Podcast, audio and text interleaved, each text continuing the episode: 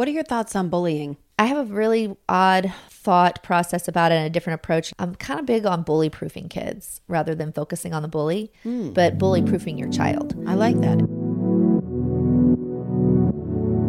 Hey, I'm Allison Hare, and welcome to Culture Changers, the podcast that interviews the bold leaders that are reshaping our world and breaking new ground.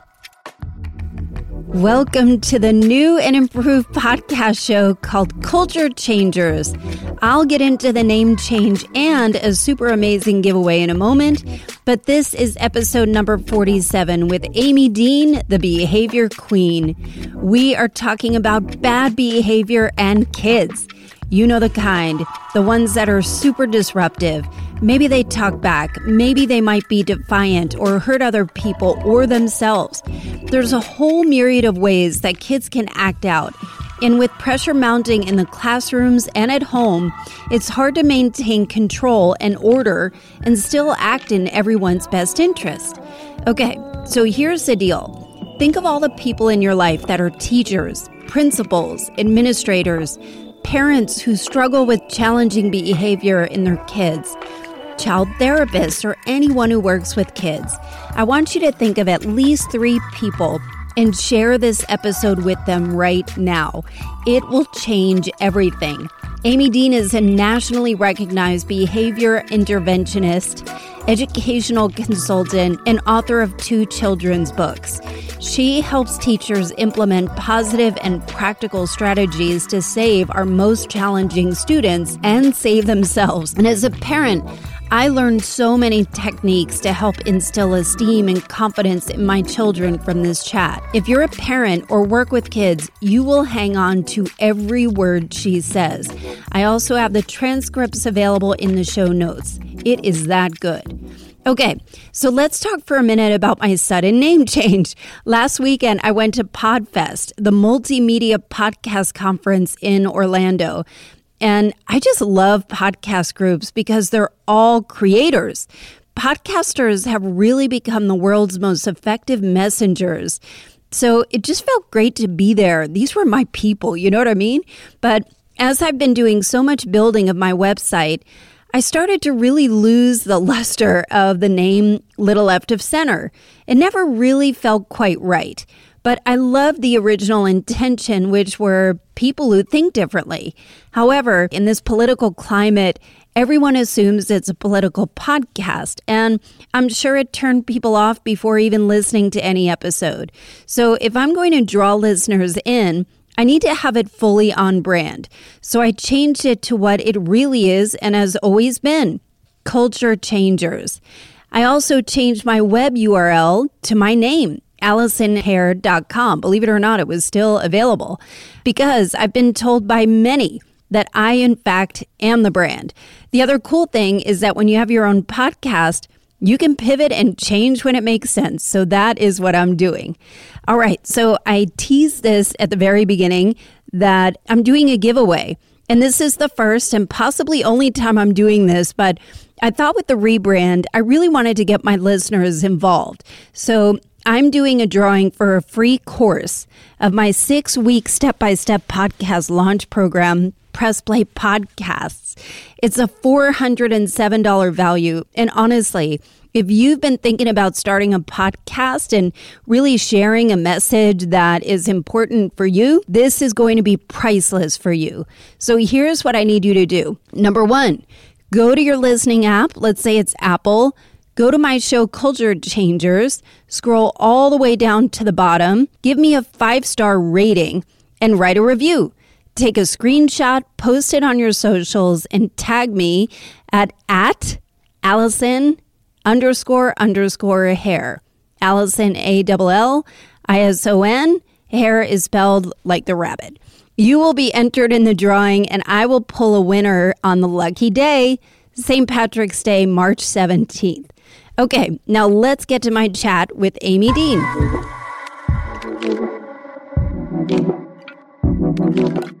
We are here with Amy Dean, the behavior queen. And I cannot say that without thinking Paula Deen, like Amy Dean, the behavior queen.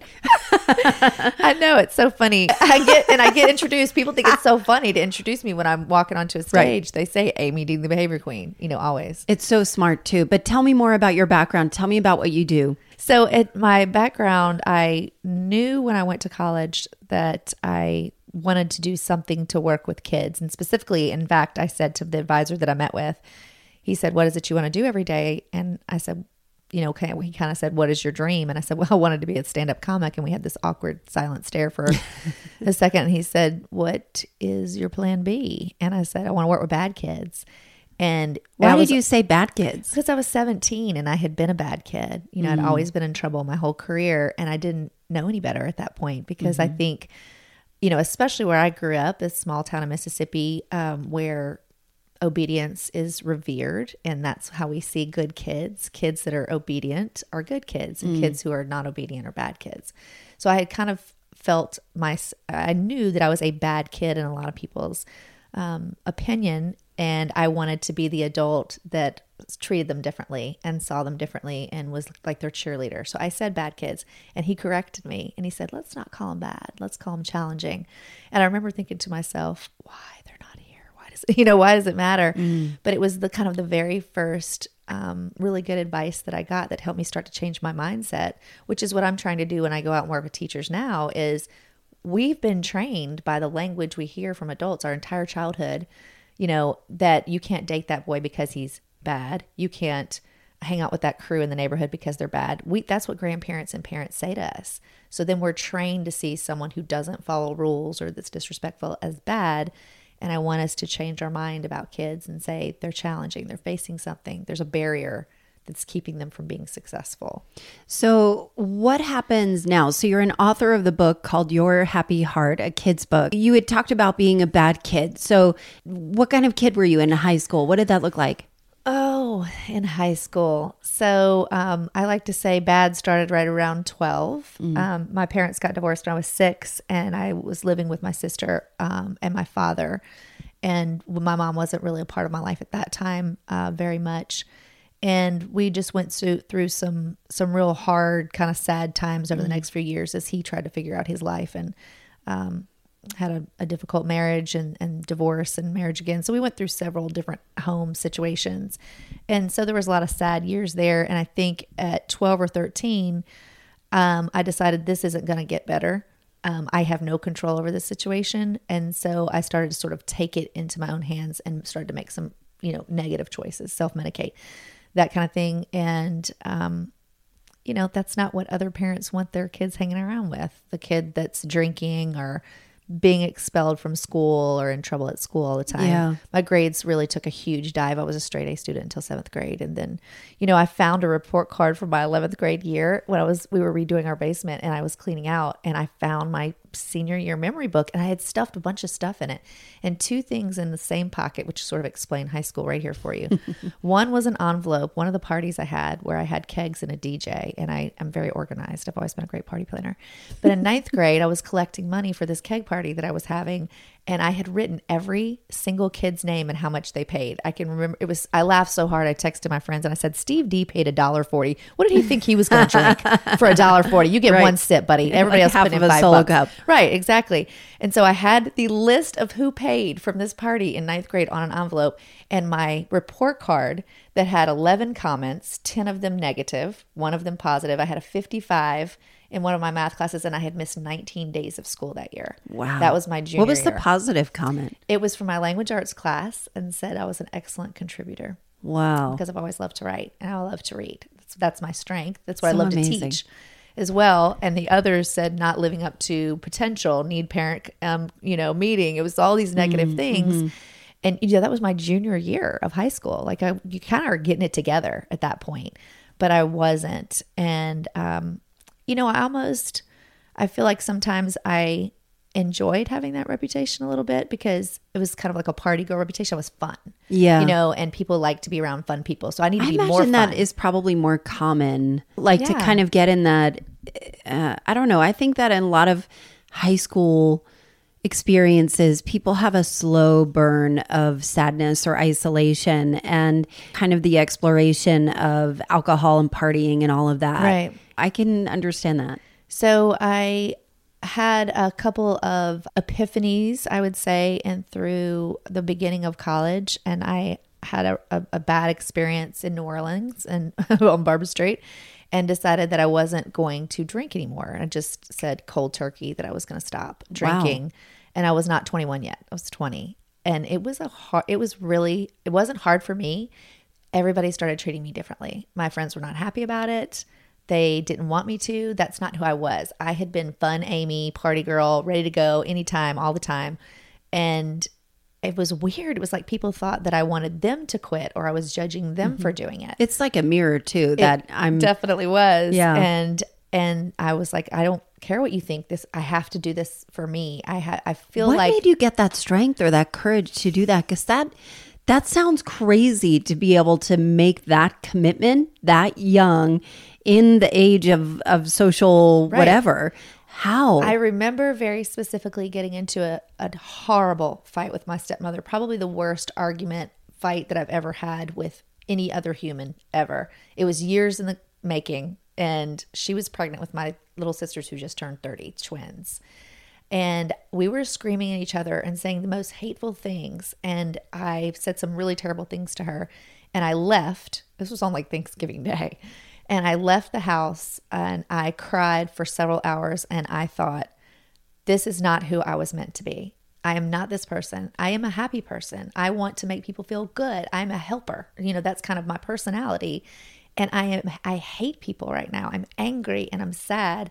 And I think alcohol was making that worse. You know, I was in that that cycle of, well, let me drink to not have to worry about yeah. it. And then, you know, you wake up and you feel worse and so you just kind of keep going with it. And I said, I am I am made for better things and I have to fix it myself. I can't be mad at my mom anymore. I can't be mad at my dad. I can't be mad at my stepmom. I can't hate everybody for what I see as their mistakes. I have to take it on and fix it myself. And so I I feel like that was um, a divine intervention. I don't think I did it on my own. I was wondering I, if you felt like I felt like that was God's hand on me. I do. Yeah, it's hard for people to know that they are greater you know, from a self esteem perspective, or that they have more purpose than what they've been living thus far, you right. know? And I feel like my dad has always been an amazing role model for me and he he really instilled independence in my sister and I which I I think for a long time um we saw that as maybe a little too much free range you know mm-hmm. parenting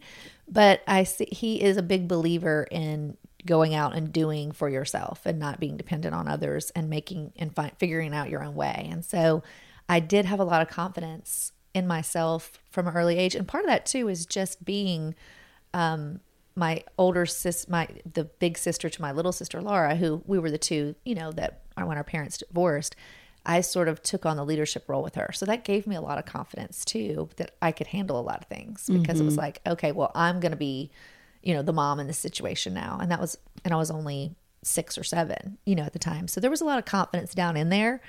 Uh, and I used that and I used sort of that, that moment. And um, my 21st birthday is the last time I ever drank. I got really shit faced on my 21st birthday because that would be ridiculous to have drank all the way to that point, not do it. And then that was it. That's the last time that, that I, was your last hurrah. That was my last time. Are you sober? 100%. Wow. That's Since amazing. I was 21. Um, and I'm so, okay. So let's go back for a second about the bad kids about you helping bad kids. What prompted you to want to reach out and make a difference for kids that may, you know, have had similar backgrounds as you did, or may have been cast aside, or, um, you know, or or um, thrown away, discarded Absolutely. as a bad kid?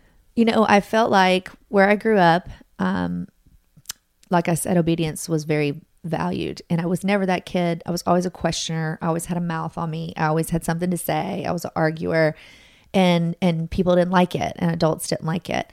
And I thought as an adult, I see where those gifts can turn into real it's a real skill set to have mm-hmm. that and very, you know, starting your own business and various things. You got to have some of those things.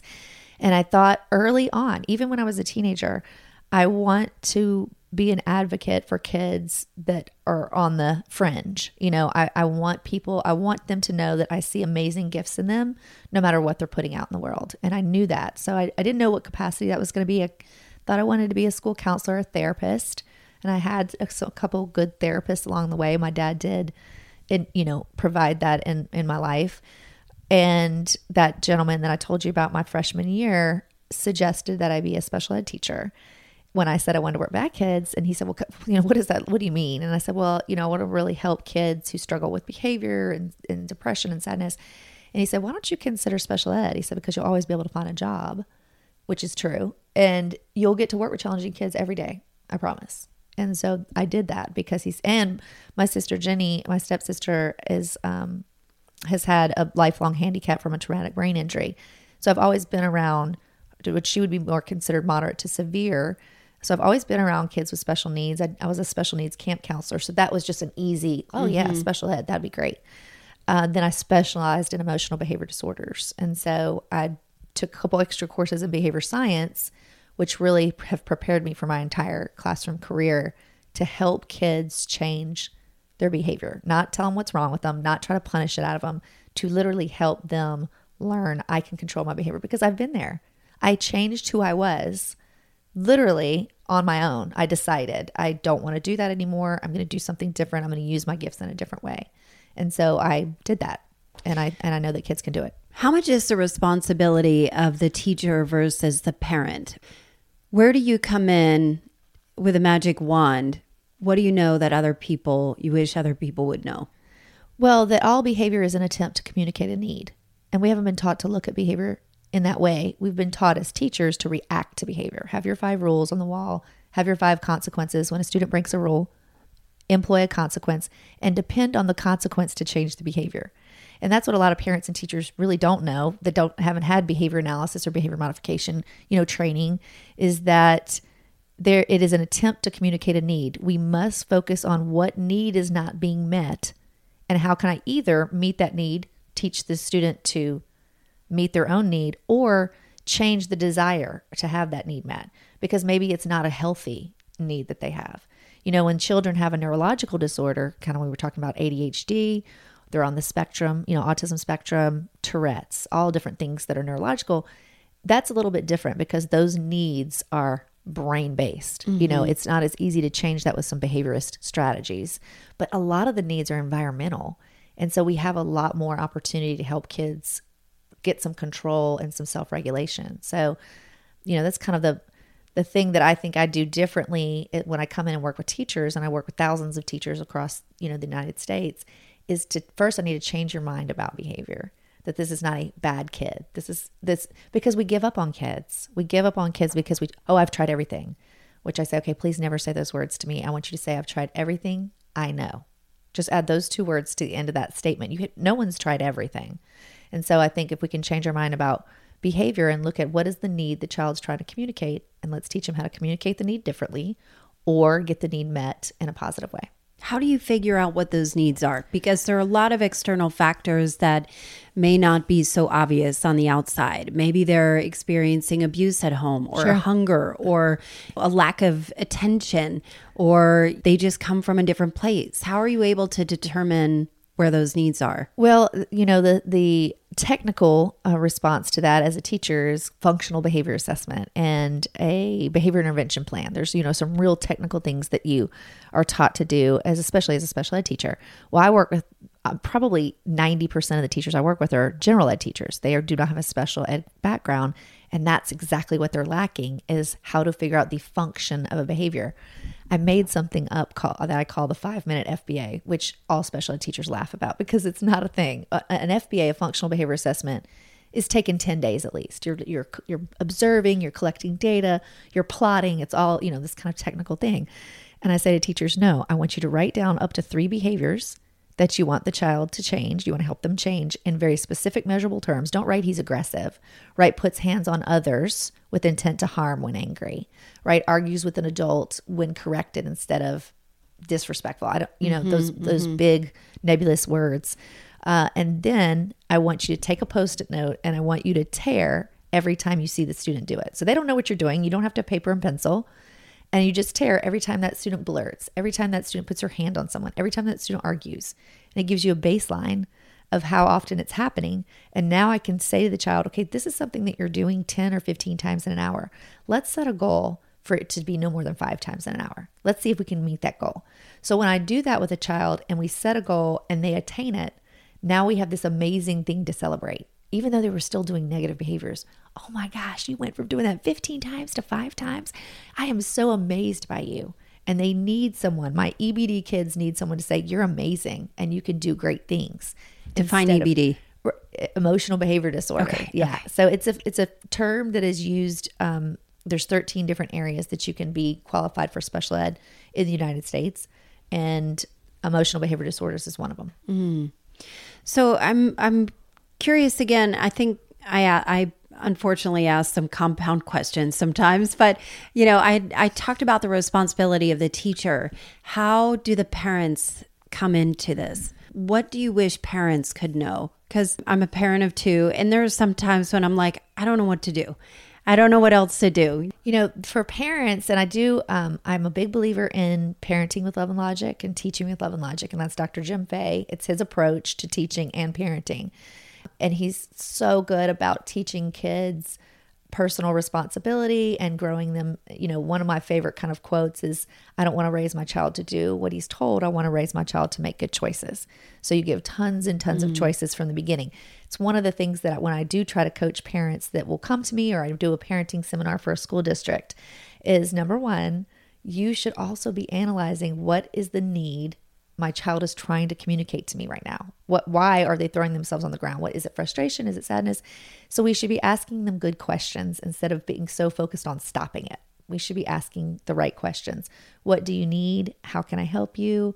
Um, what would make you feel happy right now what would what would make you feel calm what do we do to calm ourselves you know like with my 9-year-old I say to him he can be very defiant and he will tell me no when I tell him to do things and we've done lots of training on that in my house I don't I don't like that I don't think he should tell an adult no but he does have the right to voice his opinion mm-hmm. so he has to use something I call the four word strategy yes ma'am may I and now lots of people wouldn't say ma'am where I, ra- I was raised, you know, ma'am is a big thing. so I say, well, okay, we'll teach your child, yes, may I, or okay, may I. Instead of telling me, no, you're not going to put that down, say, yes, may I have three more minutes to use it. So if you can speak to, if you can pose questions to me as a child that allow me to say yes, you're going to get your more, way more often. So I feel like as parents, that's a cool tactic. Yes, it really and it really helps. I think if you have, um, I want us to think of raising kids and discipline as more of coaching instead of catching. You know, I want us to coach kids on what to say instead of what not to say. Mm. And when you and I were raised, and a lot of the teachers that are my age, you know, were raised, you do what you're told because I told you so, because mm. I'm an adult. That's not that's not really happening in 2020. Kids are they have a voice you know, they see all these things on YouTube or kids are having their own businesses. They see themselves differently, you know, almost as an equal sometimes, which a lot of teachers don't like. But I feel like, okay, hmm. I want you to have a voice in our house, but how you use that voice with a person of authority is critical. So I've always taught my students the language of disagreement, how to disagree with an adult. And I feel like that's one of the big mistakes that teachers and parents both make. We tell kids all the things not to say and not to do, but we never tell them what to say and how to do it. This is profound. Do you have like a tip sheet? there are really some tips good. in the back of that, but the yes. Your Happy Heart book. But oh my goodness, you know, I I know that I have a book in me, and mm-hmm. it's just with three kids and running this business and traveling. I'm like, I, I because I want to do this. I want to share the basics that I have figured out that have helped me be really good with kids and really good with kids with behavior issues because I've always been good at it from day one, student teaching I, I bonded with kids, built relationships very quickly, connected with them, and I got a lot of kids to change behavior that nobody else on you know on the team or staff what is the could secret? Do. Why you? Why you? I feel like my history um, built me for this. I feel like the pain and the challenges that I went through as a child got me ready for it, mm. and so I feel like there is an empathy and for them, and they sense it. I'm telling you, kids with behavior issues, they smell fear, they smell confidence. They they're so good at, and I know I'm making a generalization, but they're so good at reading people. You know, it's kind of one of the things when you think about kids who lie and who steal and who have committed criminal acts and who are violent, they have to be able to read people and figure out situations, you know, and that's one of their skill sets. And I remember working with an alternative school and being in a meeting and we were talking about a student who was a drug dealer, a known drug dealer, and that's one of the reasons he ended up in alternative school. And I said, you know, guys, I, would like to just focus for a minute on his entrepreneurial spirit. And all the teachers like looked at me like, that's a ridiculous thing to say. And I said, but if you if if he was selling anything else, if he was selling something we considered positive or even you know legal we would be talking about his hustle about you know his mm. willingness to go out mm-hmm. there and mm-hmm. work and make money i said what about his ability to attract and keep customers he's running financials so he's selling something that we all see as a negative but he has a business and so we need to be focusing on that part of him and so kids have always sensed that about me that I will find what's right with you instead of what's wrong with you. What a powerful reframe, too. That's an interesting perspective. And I'm curious about, you know, as te- you primarily work with teachers, right? And in schools. Teachers, administrators, school counselors. So those are kind of my audiences. Yeah. So obviously, we know in America, teachers are grossly underpaid, undervalued, and a lot of the challenges that they have, especially if they have kids that are not only challenged behaviorally, but are challenged, you know, maybe there are areas of poverty, that kind of thing. Some of those challenges or mountains to overcome really seem insurmountable. So, how do you equip teachers with the ability to focus not only on one student when they might have a class of 30 students sure. and 20 of them are freaking out at any given time. So how do how do you move the needle? So, you know, in in my full day seminar, Behavior Interventions at Work, I've done it in I think 32 states. I've traveled all over and, and worked in schools in different states. And you know, one of the first messages I say, one of the very first things I say in the first 10 minutes of my uh, of my training to if I'm talking to five teachers or if I'm talking to a thousand, is I say, I want you to listen to me. Your student's behavior is not your fault. And then I just let that sit for a minute. And it's almost like you can Do hear people this, immediately cry. You know, I right. would I would well up with tears. I, I would. I feel like there is various emotional responses yeah. to it. And I say your student's behavior is not your fault. Your res- your response to it is your responsibility. That's all you can control. So stop letting outside sources, society, parents, administration make you feel like you caused the behavior because that's very rare. I have observed kids in schools all over the country, and first graders act the same everywhere I go. Eighth graders act the same everywhere I go. So it can't be you. If I'm seeing the exact same behaviors everywhere I go, it cannot be you. So, first of all, take that off of your shoulders and stop feeling like it's you. It's not. Second, all behavior is an attempt to communicate a need. So I'm going to teach you how to figure out the need and you're going to be able to solve some behavior problems. And when they start to feel more confident, kids sense it. When they start to feel more control in their classroom, kids sense it. Kids want that. Kids want a confident they do want order. person yeah. who can manage a, a situation because it makes them feel calm and safe. And so then they're more likely to take risks, educational, academic risks, whatever you want to call it, in that environment. So when a teacher's timid and when a teacher feels like, oh gosh, I can't handle this, or I just wish this student wouldn't be in my class anymore, everybody, all the kids in the room sort of sense that. And unfortunately, they also pounce on it, you know? So I always am trying to send the message to teachers that well, let's get control. Let's figure out who your top one or two kids are. Let's get a handle on the behaviors that are really disruptive to your environment let's start to see some positive change and other things will get better. I know it for a fact. I've done it. I've done it in the classroom myself. So that I think they trust me in the fact that I have, you know, I've been a teacher for 26 years and I've been in that just thousands of classrooms as well. Um, maybe not thousands of classrooms, but I work with thousands of teachers. And so I've seen everything. Everything that you're dealing with, I've seen it and I know that it can get better. And I think they're so happy to hear that message. What are some misconceptions that you feel like is your platform to change? So, misconceptions I am trying to change for, well, yeah. that that kids can improve, that kids that are bad will be bad and that that can't change. I know that from personal experience as well, that I was a certain way at 12, 13, 14, 15, and I'm a totally different person now. And you know that I've really been into the last few years studying trauma and the impact of trauma on children's brains and bodies. When you say trauma, what does trauma look like in that sense? So I specifically have been studying ACEs, uh, the Adverse Childhood Experience Study, and that was a study done in the mid 90s by Kaiser Permanente Insurance and the CDC here in Atlanta. They looked at about 18,000 adult patients and they asked, they gave them a questionnaire that asked about 10 different types of childhood trauma.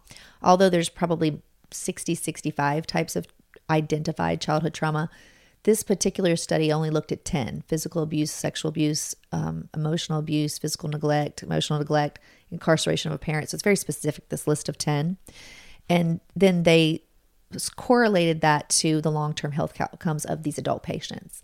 And what they found was so staggering the certain diseases that were prevalent if your score was a four or higher. So for every one of those things that have you, you know you answered yes to so yes my parents got divorced and i had a parent incarcerated if those were the two out of 10, your ACE score is a two. Or if zero happened to you, your ACE score is a zero. So every single human has an ACE score.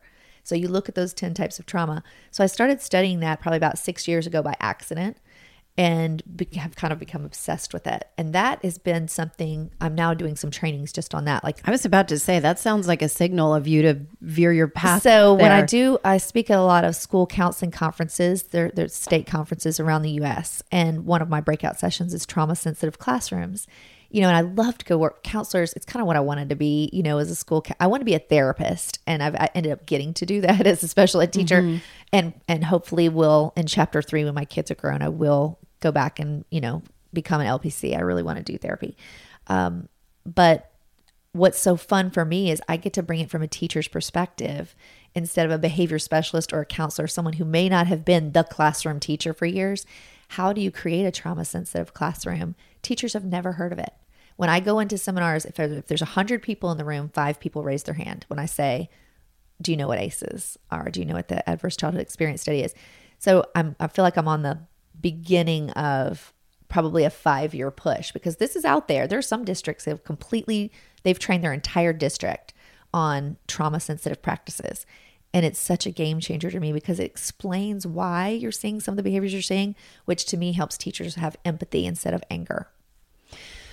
So this keeps coming back to me. I keep thinking about poverty because I live in this neighborhood that's very mixed, as we talked about before the mics were turned on.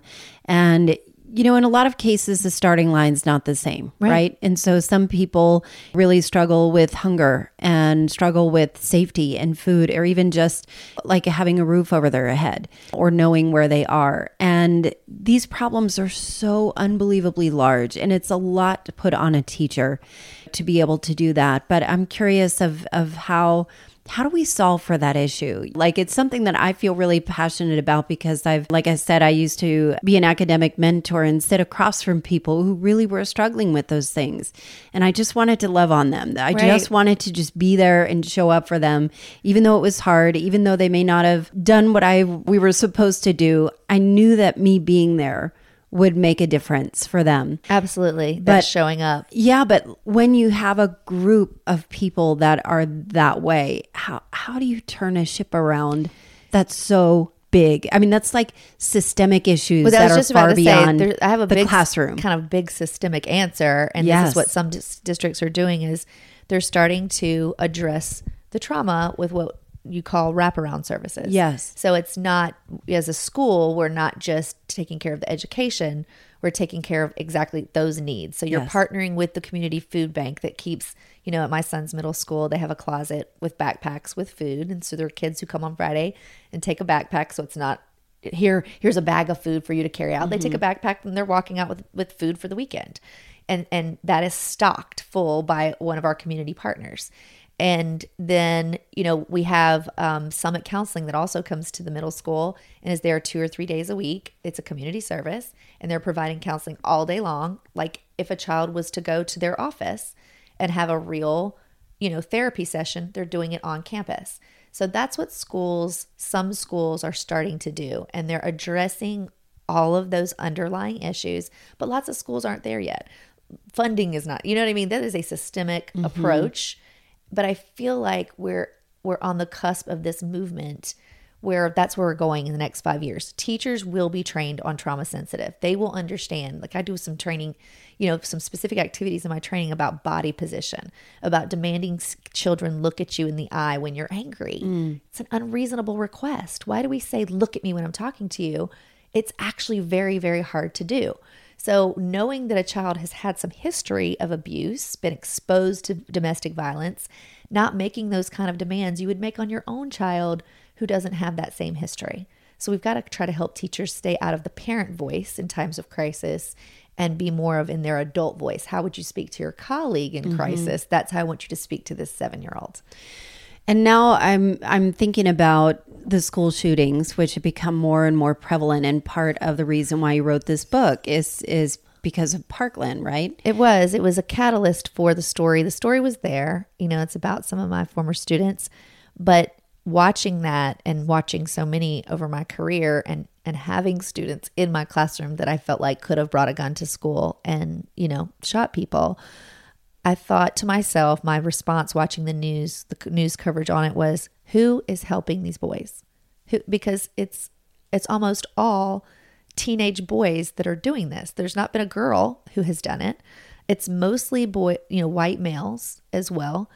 And I feel like we're not addressing what's happening with them because they are going through trauma. If you look at almost every one of these stories about the shooters, they're going through trauma and our society is saying, don't cry, man up, all of those messages that I think are the wrong messages to send to boys, rather than teaching boys, we cry when we're hurt and sad. We seek help when we're down about something because all of those feelings will come out. It will be aggression or depression, especially for males.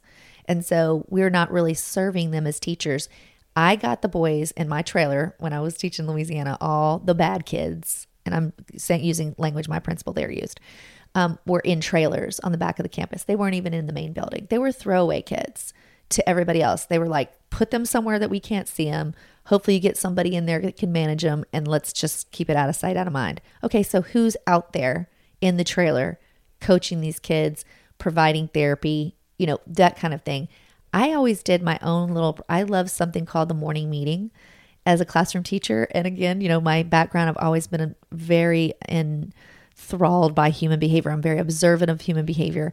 And this training that I went through taught me to have a morning meeting every day. This is social emotional literacy approach to starting the day out as a positive. So you think about those children at the elementary school where you were serving as a mentor and advocate the stress that they live in is so high mm. and they really lack coping skills. If I bring them into my classroom each day and start out with 15 minutes in the morning where we greet each other in a polite and, and kind way, and then we share our feelings for the day. Every child says, Today I feel blank because blank.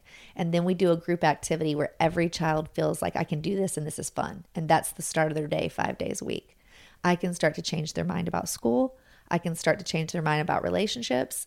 I can help them start to bond and connect with each other instead of side eyeing everybody. What are you trying to get from me? You know, because they're mm-hmm. always sort of in that hyper threat mode. I've got to protect myself. Not in here, you don't, because you're going to come in every day to sort of this group hug and you're going to start your day out feeling good and positive. And when I can change that mindset, we're on our way to changing behavior and and self-belief. You have the ability to impact so many kids through your work, through the teachers and even the teacher experience. I'm curious to see some of the stories that have come out of of these behavior tactics. Oh my gosh, that's been so fun for me. Yeah. You know, I have this weird kind of mom guilt, but as the teacher guilt who left my kids. You know, this was never a plan for me. I was always going to be a teacher. I didn't even aspire to go do something else.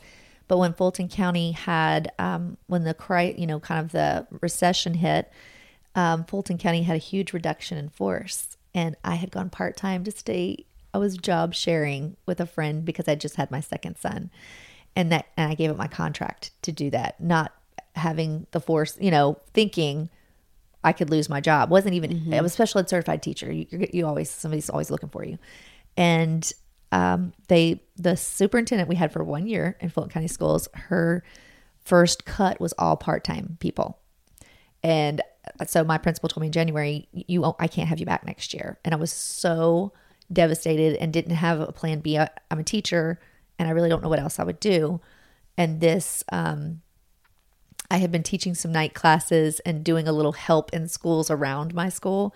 And so the idea was like, well, maybe I could start this. You know, maybe I can do this. And a couple of really great things happened for me. And I started doing consulting, you know, on my own the next year. And then I got picked up by a seminar company who sent me out to do things. And I started to realize exactly what you just said. I was helping 10 kids or 20 kids, or some years, you know, 100 kids because I would be on a team with special ed and regular kids. And now in a room, I've got 200 teachers, or sometimes I've had 800 teachers or 1,000 teachers. And now I'm thinking of the numbers of kids that they see Mm-hmm. and the fact that I just changed your mind about something. You know, now you're going to go back tomorrow and tell a kid what's right with him instead of what's wrong with him. And you're going to start changing his life at that point. And so the emails that I get, the letters that people write me, um, people tweet me and say, Hey, I tried this today, Amy. And I, I'm so fulfilled by it. I got a really long email yesterday from a lady who said, I'm only a para. And I tech, which is a, a an assistant. Yeah, a parapro. Paraprofessional, And I emailed her yeah. back and I said, Don't ever say I'm only a para. I said, You have the love and light that these kids need. Do not dim your light because you're a major force in that classroom every day, you know, for those kids. But she said, You helped me understand what I've been wondering for years. I've been wondering what's changed for kids, you know, and I have this quote that I share with them that children haven't changed, childhood has. And that is what we're facing is what they're exposed to and the stress that they they feel and the things that they know at six seven eight 10 mm-hmm. 12 years old they don't have the scope the coping skills to deal with it. And so we're seeing lots of emotional behavior because of that.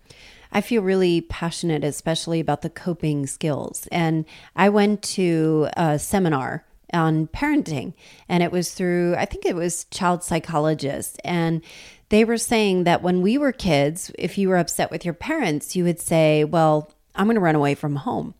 And now those words are never uttered. If somebody is upset with their parents, it's, I'm going to kill myself. right So, how did we get from one place to another?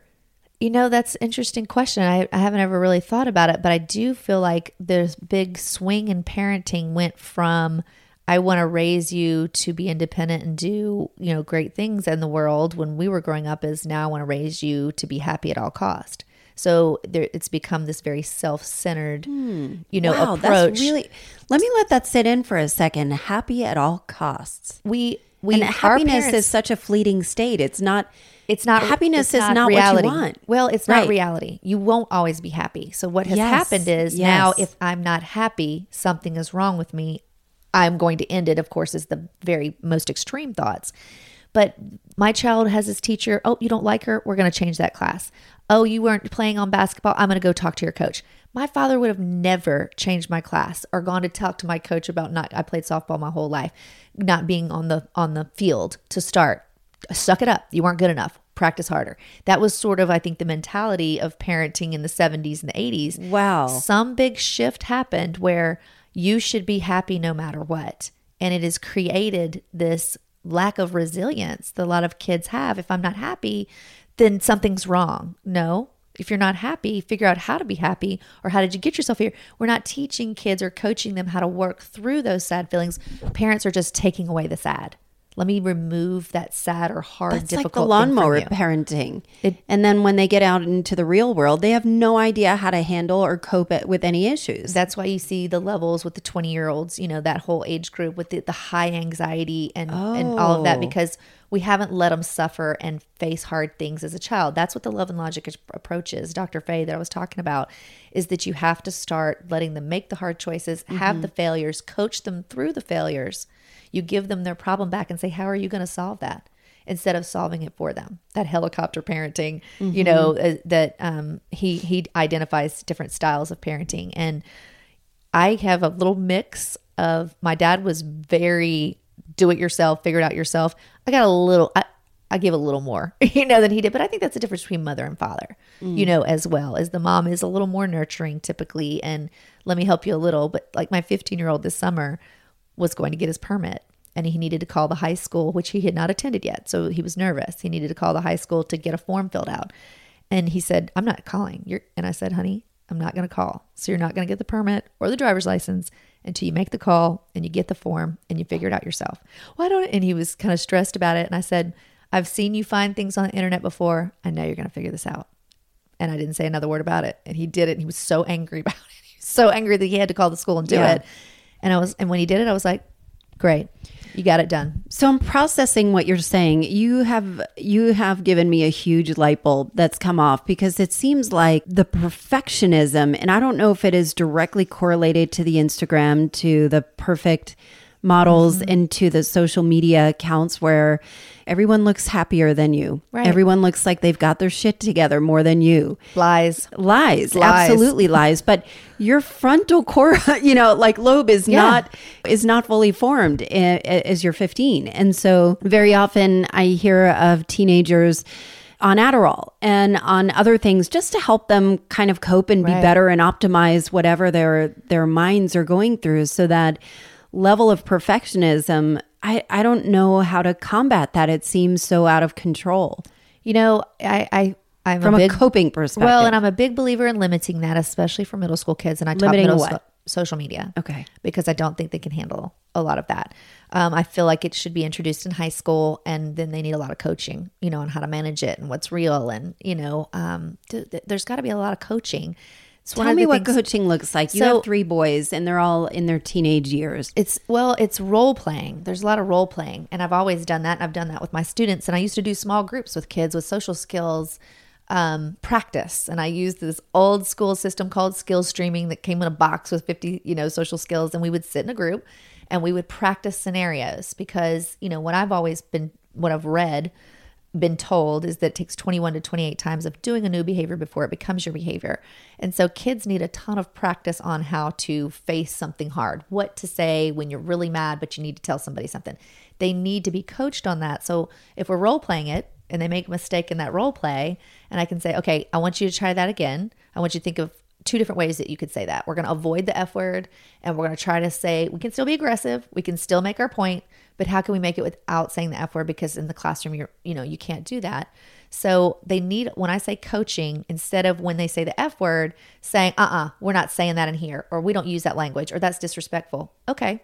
You labeled it for them, but you didn't tell them what to do instead. So coaching is teaching kids in the moment what to do instead of what you just did. And that's something I teach teachers to do. And they have not been taught to do that. As a general rule in their teacher prep programs, well, they're they're really not taught to teach coping skills. That's something that's pretty new. But they're not even taught to teach replacement behaviors. They're taught to react to behavior. And I'm like, we've got to stop catching kids and start coaching kids. So if they make a mistake in your classroom, have them practice the right way five times in front of you. If they use language that's inappropriate, have them tell you two other ways they could say what they just said. You still could have consequences. That's fine if needed. But don't forget the coaching piece in there. Help them fix it for next time. And what is coaching about social media? What does that look like? In, So- specifically for that, for Snapchat, for being aware of if somebody, I've just heard about this, is grooming them. Like that might not happen with your boys, but with girls, like, wow, you're so pretty. You must be a model. Like Right. those kind of things. Well, I think it does happen with boys too, um, which still scares me, even though I have three boys. But you know, when my oldest, who I just allowed to have Snapchat, that's his first thing that he's had, and he's 15, about to be 16. So I know that I was late on that. We sat down and I said, "Well, let me go over my expectations." Um, about this with you and I said so I gave him some scenarios. I said, "Okay, so some pictures are going to come across your phone. You didn't take it, but somebody sends you a picture of a girl that's naked. What do you do with it?" So I just started giving him some scenarios and, and saying, you know, what are you going to do with that? Because I said, I know what I want you to do with it, but I want you to tell me what you think you should do with it. And let's kind of talk through that. And he said, that's not going to happen. And I said, mm-hmm. okay, mm-hmm. it is going to happen, right? And I said, and you and you can't control what comes in to you. And I don't know enough about Snapchat to know about that, but you can't control what what is fed if you're on YouTube or Instagram. You really, I mean, things pop up, suggestions for you, and you're like, oh, I, I don't know why, it, you know, it just suggested that. I have to coach him in advance on what to do when it happens. And I said, kind of the rule of thumb I want you to live by is anything that's on your phone, I want you to ask yourself, would I go show this to my mother right now?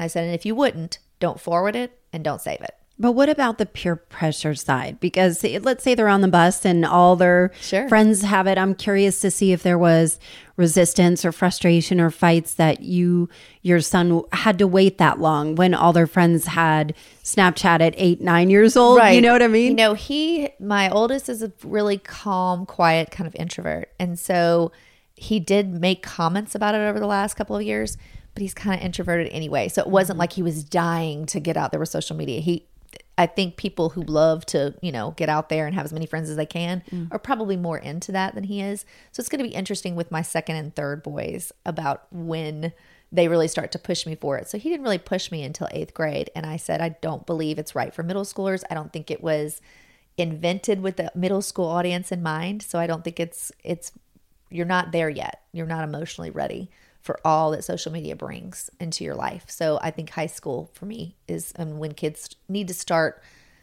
try, trying it, messing up, and being coached on how to do better with it because they're going to mess up. Just like you said, peer pressure on the bus and all those mm-hmm. various things. All my kids are going to make mistakes. My job is to help coach them out of it. And how can I do better next time? It's always about how can I do better next time, not, oh, I'm so bad. Oh, I've done this. We've mm. got to help them change their mindset. You're a morphing human being. So you're going to make tons of mistakes on the way to adulthood. And then, as you and I know, we're going to make tons of mistakes Yeah. as adults too. It's always learning from the mistake and saying, how will I do better next time? But that's a powerful statement. I want to pause on that for a second of saying, how can we do better next time? That you're always an evolving process instead of, I am bad. Because I imagine me as a 14 year old girl, I'm fat.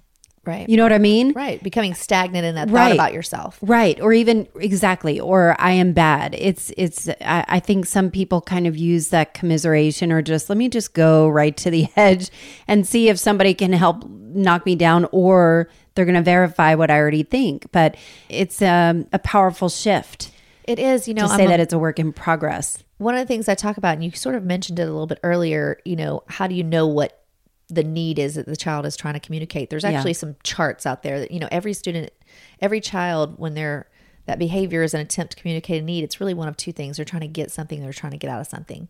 And a lot of times in classrooms, it looks like they're trying to get out of work. They're refusing to do work, Yeah, they won't do yeah. the work. It's not that they don't want to do the work. That is a lie that we tell ourselves. Is that right? It, absolutely. What is it? It is avoidance of pain, embarrassment, or an in general lack of confidence. I could see that. All kids want to do well. All kids want to be successful. It's a basic human need. We want to be successful. They that child that you were talking about that you worked with, he wants to be a straight A kid. And the fact that he can't do it easily, that it's so hard for him is why he's acting out. That that is why he's acting out. So mm. I'm such a believer in building confidence. And, and one of my trainings at, for at the beginning of the year, I do the first four weeks of school, and I have a theme of the week for the first four weeks. And it's the week one is getting to know our community. Week two is what are my gifts.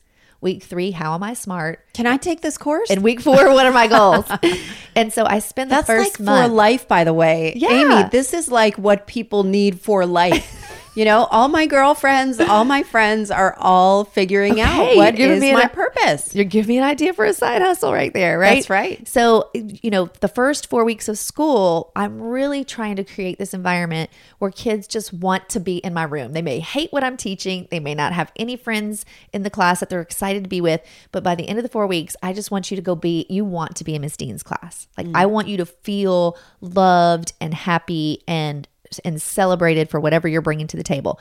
And then I will ask you to do hard things because you will take risks in an environment that you feel safe and you feel connected. Mm. But when you don't feel that, kids shut down. They won't take risks. T- learning something new every day is a risk.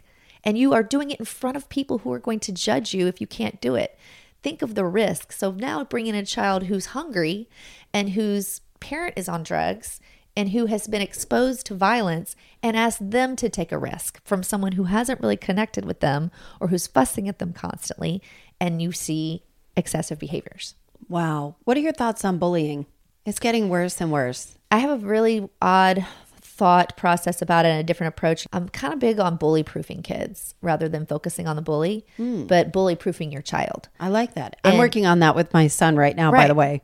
You know, and I think I had a sort of an, a scary overconfidence as a kid in a way.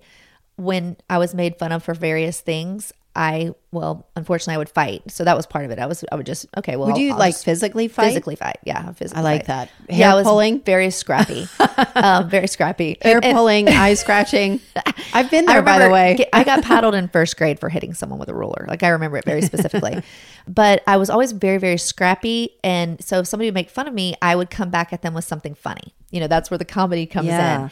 And that would vary. And if you've ever seen the show Blackish, there's a whole episode where the main character is coaching his son on comebacks. He's like, You're so weak. You got to come back. You know, you're letting people. And so he was, his son got really mean in the comeback. So I, I imagine some of my comebacks were mean, but I feel like I was bully proofed. I, when kids said certain things about me, some of them were true. And I was like, eh, it is what it is. I got a big nose, got big ears, I'm short, you know, various things that would, they would needle me about. And I was like, yeah, but but I'm smart. Okay, yeah, but I'm funny. So I got that going for me. I, and I feel like teaching kids their gifts, that's part of the bully proof, proofing process, is I want you to recognize all the things that are great about you and I want you to focus on that. So when people tell you that you look a certain way, okay, so what? But I got these 10 things. I got this going for me. So it doesn't really matter. And how do we get kids to do that? You know, that's what my next book, um, There's No Dream Too Tall, the whole focus of it Is that what the name is? yeah, there's That's no dream too tall. Uh, the whole focus is gifts. It's, it's teaching kids to recognize their gifts. And I even have one um, based on my nephew where the picture in the story has him. He's that little boy that's off. He's been sent from the carpet. All the thought bubbles are the kids saying, God, he never stops talking. I don't want him to sit by me. Haha, you're in trouble again. And then on the other side of the page, it's him as an adult, as an attorney you know, because he was always told he argues and he doesn't stop talking. But mm. his future mm-hmm. is defending people and arguing to the death, you know, about something because that's the skill set he has that annoys the people in his classroom. But that is his gift, that he always has a comeback for something. And that's going to serve him well if he finds the career that is related to his gift. And I want kids to see that. You know, that's why those themes of the week what are my gifts? How am I smart? And what are my goals? Because I want us to put it all together for them so they can and that's it comes back that's what bully proofing is. It's believing in yourself from the start and you know I had this poster that I made just literally wrote it out. It said we're all a thousand things. Focus on what's right with you instead of what's wrong with you. And I actually had a teacher she loved that I said that in a training and she sent me in the mail. She does these little wood, these little pieces of wood and she what do you call that when you like carve into it? And she sent me a whole bag of them that says we're all a thousand things. She was just really mm-hmm. moved by it, you know, and so I feel like we're all a thousand things. Why are you focusing on the three that aren't your best parts? That's for grown-ups too. you yeah, know? you know, it, it really is mm-hmm. because all of these children we're coaching are going to become grown-ups who are trying to be successful in the world. So we've got to do this for kids when they're young. The bully proofing, the building the confidence, the coaching instead of catching. And and then we're going to see adults who are much more productive and who can overcome things you know that mm-hmm. resilience. People are always trying to figure out how to teach resilience. You role play you practice you coach. I have in a whole little you know probably 30 minute piece of my training where i teach teachers how to teach coping skills. As a group lesson not when a child has had crisis and they're in the middle of the crisis and i'm saying well what you should do nobody's coachable when they're in crisis. When my whole class mm. is sitting still and quiet I'm going to say, hey guys, you know what? There are going to be days that you're going to come into class angry. There are going to be days you're going to be frustrated. Sometimes you're really sad. You might be sad for six months about something. That's okay. We're all going to feel that way. I'm going to feel that way. What I want to do is teach you how to deal with that in a school or work environment. And here's five things you can do. So I teach them very directly, whole class. We practice it. I put it on a poster on the wall. And then I invite children to make one of those choices when they need to deal with something hard in my classroom instead of blowing up and disrupting teaching and learning. I feel like we as parents spend a lot of money and resources in finding the right activity after school. Like, okay, let's try, you know, my son has this little ukulele after school or gymnastics or Yeah, sports. my kids are in lots of sports. I feel like a program like yours would be far, the dollar would stretch far more. Interesting. Like a coping camp. Yes. Right? I'm serious. I'm getting chills. I'm getting chills because I feel like Look at you setting up an ex hustle. um, I feel like I would rather spend my money on my kids' confidence than on, you know, like of course there's value to chess and ba- Sure. basketball and all, All those the- you things know, build like- confidence. Absolutely, and I feel like organized sports. You know, my my kids are not very athletic, so I, I don't know that you're going to ever find us on the baseball field. But I think that that confidence camp or coaching, Uh, you know, it's really powerful. I say that the lack of confidence is the root of all evil, and self confidence is is the start of all success. Because no one is going to love you more than you, and no one's going to believe in you more than you. You have to be your number one advocate. It's what I have said to my students my whole career, especially because so many of my kids came from homes where they didn't feel loved, mm-hmm. you know, and I knew what that felt like because of a parent leaving when I was young. There was a huge hole in my heart and my sisters too that we felt like we weren't right, we weren't good, we weren't enough, you know, that my, our parents didn't stay together or that we didn't see our mom very often or whatever it was. So I know that constant self doubt and I've talked myself out of it. You know, so that's why I always feel like kids, you can do that. You can change your thoughts and you can change your mind by focusing on what, you know, I'm, I always have been good at talking. Like when you asked me to do this, I'm like, yes, that is my skill set. She You wants to start start a down and talk. podcast, Oh my Amy. There's not one more thing can make it on this plate. but, you know, I've got a third grader, a sixth grader, a ninth grader. As they start to get where they need to be, I will start to really pursue some of those Yeah. additional dreams, you know, that I have that require time. But I, I, I just feel like we've got to help kids build that confidence from within. Mm-hmm. And that's what's wrong with social media is they're trying to build confidence outside of themselves, dependent on what other people are thinking of them. Mm-hmm. You need to be your advocate. You need to love the great things about you. And sure, there are things we don't do well. Okay, that's everybody. You know, don't focus on those. Focus on what's right with you. Mm. So, how can people contribute to your mission? Well, I, I hope that people will read my books to their children. You know, And your book is called Your Happy Heart How How Helping- Helping Others Helps You Too. Yes. And so that's a big personal belief of mine that I have fulfilled with my career. I feel like all healing, helping children heal their hearts, healed mine. And so being able to give and pour into kids some of the things I wish I would have had has really healed me. p- What is personally. your tagline? Love harder? What is it's it? teach hard, love harder. Mm. You know, because the focus right now is data and test scores and curriculum and you know covering standards. All good stuff, all important. That's what we're here to do. Our our main end goal is education. But kids are not going to take risks and kids are not going to meet re, meet their optimal educational goals in an environment they don't feel loved and safe. So teach hard, love harder. Get that set first. Get those relationships built. You know, and I actually in my seminars, I don't just say build relationships. I hate that. Okay, everybody on earth knows that's a, an important thing. How do you build relationships with a kid who is unkind?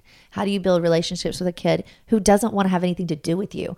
So I try to give them mm-hmm. actual strategies, the post it note campaign, the MVP card, things that I've done as a teacher that I have seen great, you know, return on investment. Tell me about the post-it note campaign. I know it's on your a video on your Yes. website. It's really cute. Tell I actually do this. I mean, my kids get post-it notes too, but I ask teachers because obviously when they're with me, they are away from their kids, and that's important. You have to have had few hours, if not days, away from a student who is pushing your buttons, and you know what I mean as a mom. Sometimes you're like, I need a couple hours away from these people so I can be nice again, Yes, right? yes. So I asked the teacher, "You're away from the student. I want you to put down this." And I say Richard. Richard is the character, the the five year old in my story, and he's actually a person in my life. He was my most challenging student that I ever had.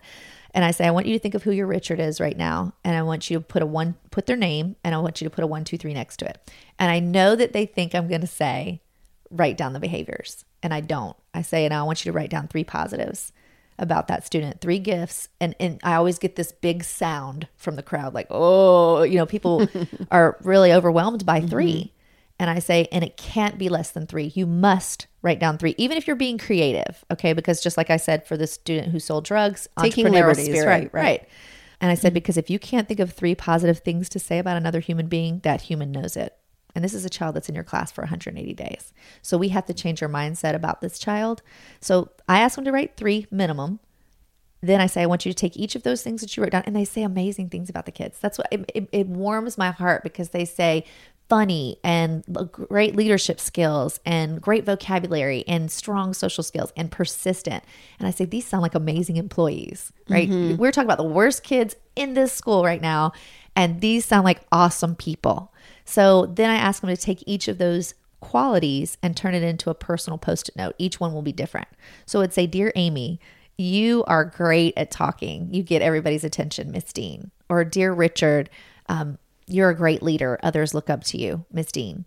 And I encourage them to never put a suggestion on it. Don't say, but I wish you would, or anything like that. Just Write out those those three, four notes. And what I've done right there in that meeting is I've already started to change their mind about the child. And that's so critical because the one who needles you every single day, all day, and wears you out, you start to treat them differently. You start to see them differently. And I want to change their mind about the kids. And then I do some, I call it a slow drip campaign. The next day, I say, I want you to drop down your first note for no reason out of nowhere. And then three days later, put down the second one. Next week on a Tuesday, put one down and slowly start to see the return on investment as you start to change their mind about what you think about them. I love that. It It's made me one of my think of things. it made me think of a really really large life lesson that I've been thinking about anyway as I'm coming out with a weekly blog where I have a lesson learned. And one of them that I think about all the time with my husband is I read way before I even knew my husband, probably 15 years ago. And it was in Psychology Today. And they said the happiest couples are ones that have positive illusions about the other. And instead of my husband is, you know, he's so hard headed, he's so bullish, he's so, that has a negative connotation, but You're or- training your brain to think right. that way. My husband is so determined. You know, like I, I really respect his determination. Has such a different, like it changes your whole marriage. It changes one of the whole my- relationship. It's one of my gifts for which I am most proud. I can look at any student behavior, except for a couple. There are a few that are, you know, sexually aggressive or something along Yeah. those lines. I can look at almost any student behavior and tell you the silver lining around it. I Mm. can come up with it like that. People will tell me behavior and I will tell you the flip side to that. And that is what I think kids have always been drawn to. I will find what's right with you, honey. That's your gift. is no Yeah. way that you're going to get it past me. I'm going to figure out what's awesome about you. And I want teachers to have that same approach to hard kids. And it's amazing how they sort that wall will melt. And they, uh, for me, a lot of my students who came in so rough and tough, so ready to argue, so ready to curse and threaten and all of that. When they came to the other side, when I got them on my team, then it was like, now they're going to beat people up for me. I'm like, no. okay, Hold lo- up. Yeah, yeah. Thank you for loving me and wanting to protect me, but you don't need to kill anyone Yeah. for me. You know, I mean, so it was like, I, w- I mean, it was a you know 180 for kids that were coming at me and then wanted to be for me, and that's what I'm always teaching teachers. You need to get Richard on your team. That's your main goal. And you need to get the parent on your team too. You need to have the first two phone calls that you make to that parent. As soon as you can see that student's going to be a challenge for you, you call and you say, Hey, this is Amy Dean. I want to welcome you to my class. I want to, I can see Richard has so much energy. He's just got a ton of energy. Mm-hmm. I hope that I can call you whenever I need to. And I'm excited to have him in class. And you say nothing else. And the next time you call, you say, Oh my gosh, the kids really watch everything that he does. He has got some really natural leadership qualities. Mm-hmm. Did you know that? And you hang the phone up. And then you start asking for support with the struggles. But it's a big mistake teachers make is they let that first phone call be the complaint. It's hard though because they're so wound up and trying so hard to get some order or to Right. get through to their kids. So, So it's just being You know, I- proactive. it's yeah. making sure your first phone calls are positive, even if you have to literally just sh- just be like, okay, thanks, bye. bye. I have another call coming in. six, yeah, and I'm going to call you back in six minutes for that second positive phone call so I can get this thing done. You know, I, I have a feeling I know because you've been talking through it, but what is next for you? What, how, if, if people are going to be able to reach you, what kind of services can you offer?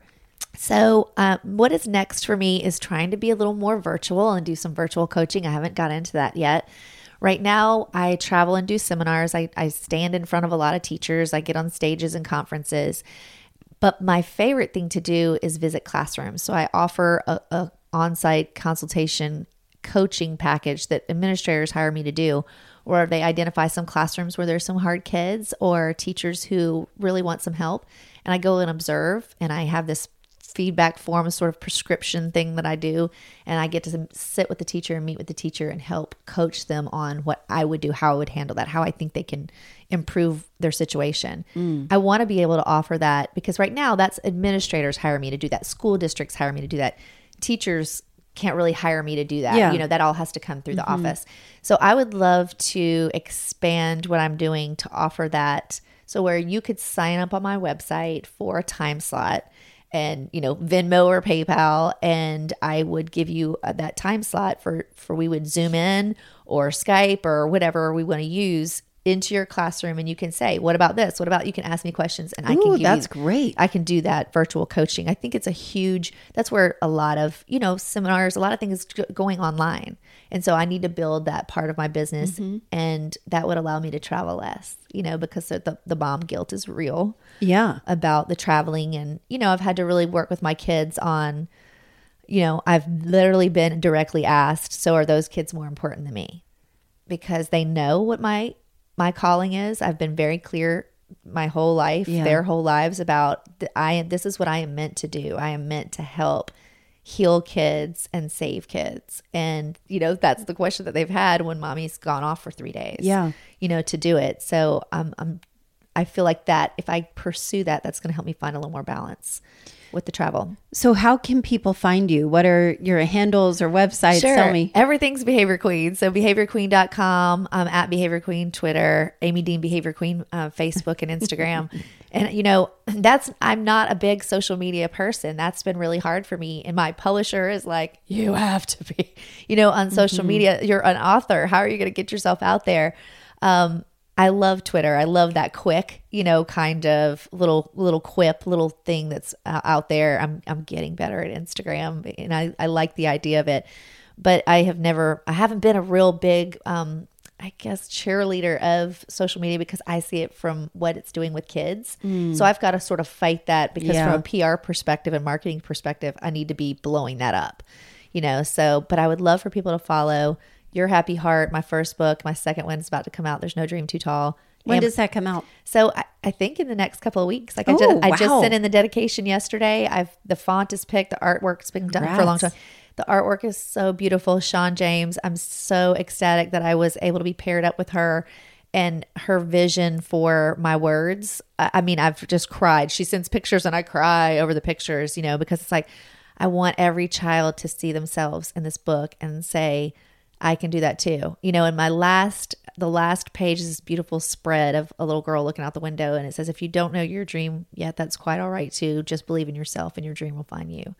Because I hmm. want kids to know that if you haven't figured it out, it's fine too. If you went one direction and that's not what you, you're like, oh, I don't want to be an engineer.